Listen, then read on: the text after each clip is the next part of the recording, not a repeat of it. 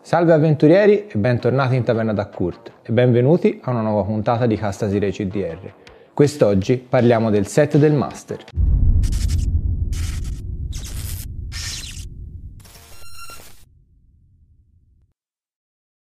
Come avete notato in queste settimane e mesi abbiamo parlato spesso dell'ultima bomba perché c'è tanto materiale di cui parlare dell'ultima bomba.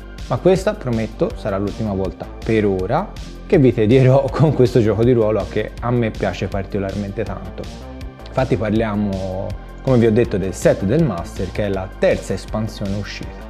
A differenza delle altre espansioni, set del Master ha un suo manualetto ovviamente con delle cose molto interessanti di cui parleremo e lo screen del Master, un oggetto molto utile e molto bello anche perché ha delle immagini veramente belle davanti ma la parte utile è quella che è dalla parte vostra, dalla parte del master. Sono assunte delle regole, eh, l'equipaggiamento e il suo valore e le variazioni che possono intraprendere i personaggi. Quindi è un validissimo oggetto e ovviamente essendo uno screen voi potrete anche decidere di tirare il dado dietro lo screen ma se vi ricordate le regole dell'ultima bomba, l'ultima bomba prevede il tiro all'aperto, cioè a vista dei giocatori. Però il master fa come gli pare, quindi decidete voi se far vedere il tiro o meno dietro lo schermo. Ma veniamo al manualetto. Il manualetto ha delle cose molto interessanti che aggiungono al set base. Tanto per cominciare, una nuova razza. Sì, finalmente in questa espansione è stata aggiunta una razza tutta nuova e è l'alterato. È una razza un po' particolare. Sono umani che sono stati mutati tramite esperimenti eh, della magia radioattiva prodotti da questi scienziati barra stregoni atomici. Principalmente sono umani anzi sono solo umani perché a quanto pare eh, queste mutazioni queste metamorfosi sulle altre razze come elfi e nani risultavano instabili e tendevano a creare soggetti puramente bestiali. Invece gli umani come sono soliti loro dire tengono a freno la bestia, ma ci arriveremo dopo. Si presentano come delle persone particolarmente smagrite, eh, sempre malaticce, con la pelle bianca, il più delle volte senza capelli e con questi occhi giallo-biancastri, proprio come se fossero affetti sempre dalle radiazioni. In più hanno tutti costantemente il eh, simbolo del pericolo eh, radioattivo tatuato da qualche parte. Non hanno dei veri e propri nomi, ma o utilizzano soprannomi che gli vengono dati, tipo bestia deforme, grande artiglio, roba del genere, oppure utilizzano il nome che gli veniva dato quando gli scienziati facevano esperimenti su di loro, che so, paziente 15, eh, cavia X, cavia Y, cose del genere. In più, a differenza delle altre razze, non hanno un memento del mondo di prima, ma si portano dietro un memento dell'alterato. Può essere anche il dito di uno dei loro aguzzini che faceva esperimenti su queste povere bestie. A livello di gioco l'alterato è veramente una razza molto particolare. Tanto per cominciare è un cannone di cristallo, ha pochi punti ferita, pochissimi rispetto alle altre razze, ma ha tanto mana.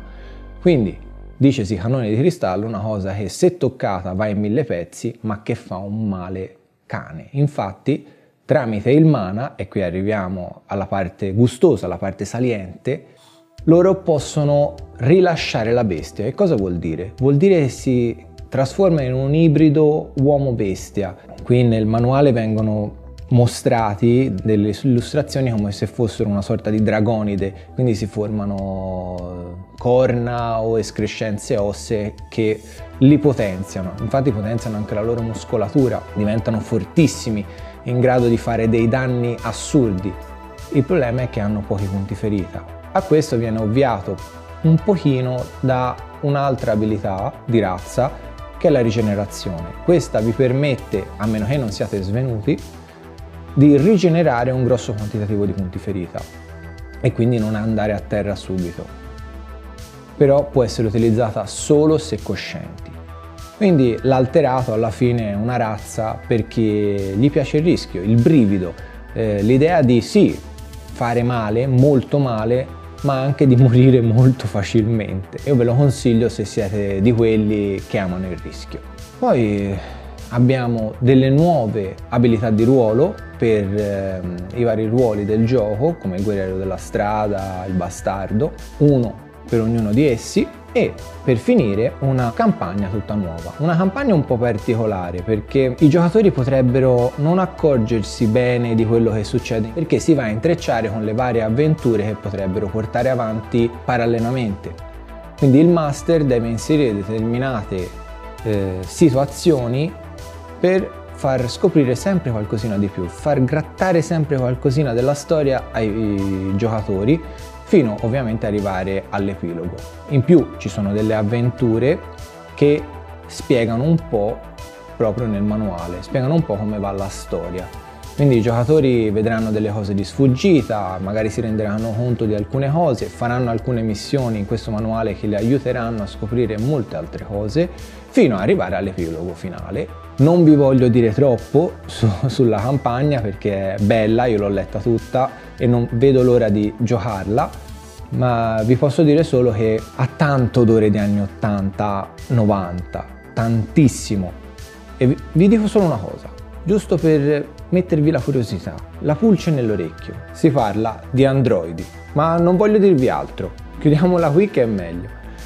Comunque nel manuale troverete in fondo anche un bestiario ricco di mostri da mettere di fronte ai vostri stranieri, proprio per la campagna, ma anche per le vostre avventure homemade.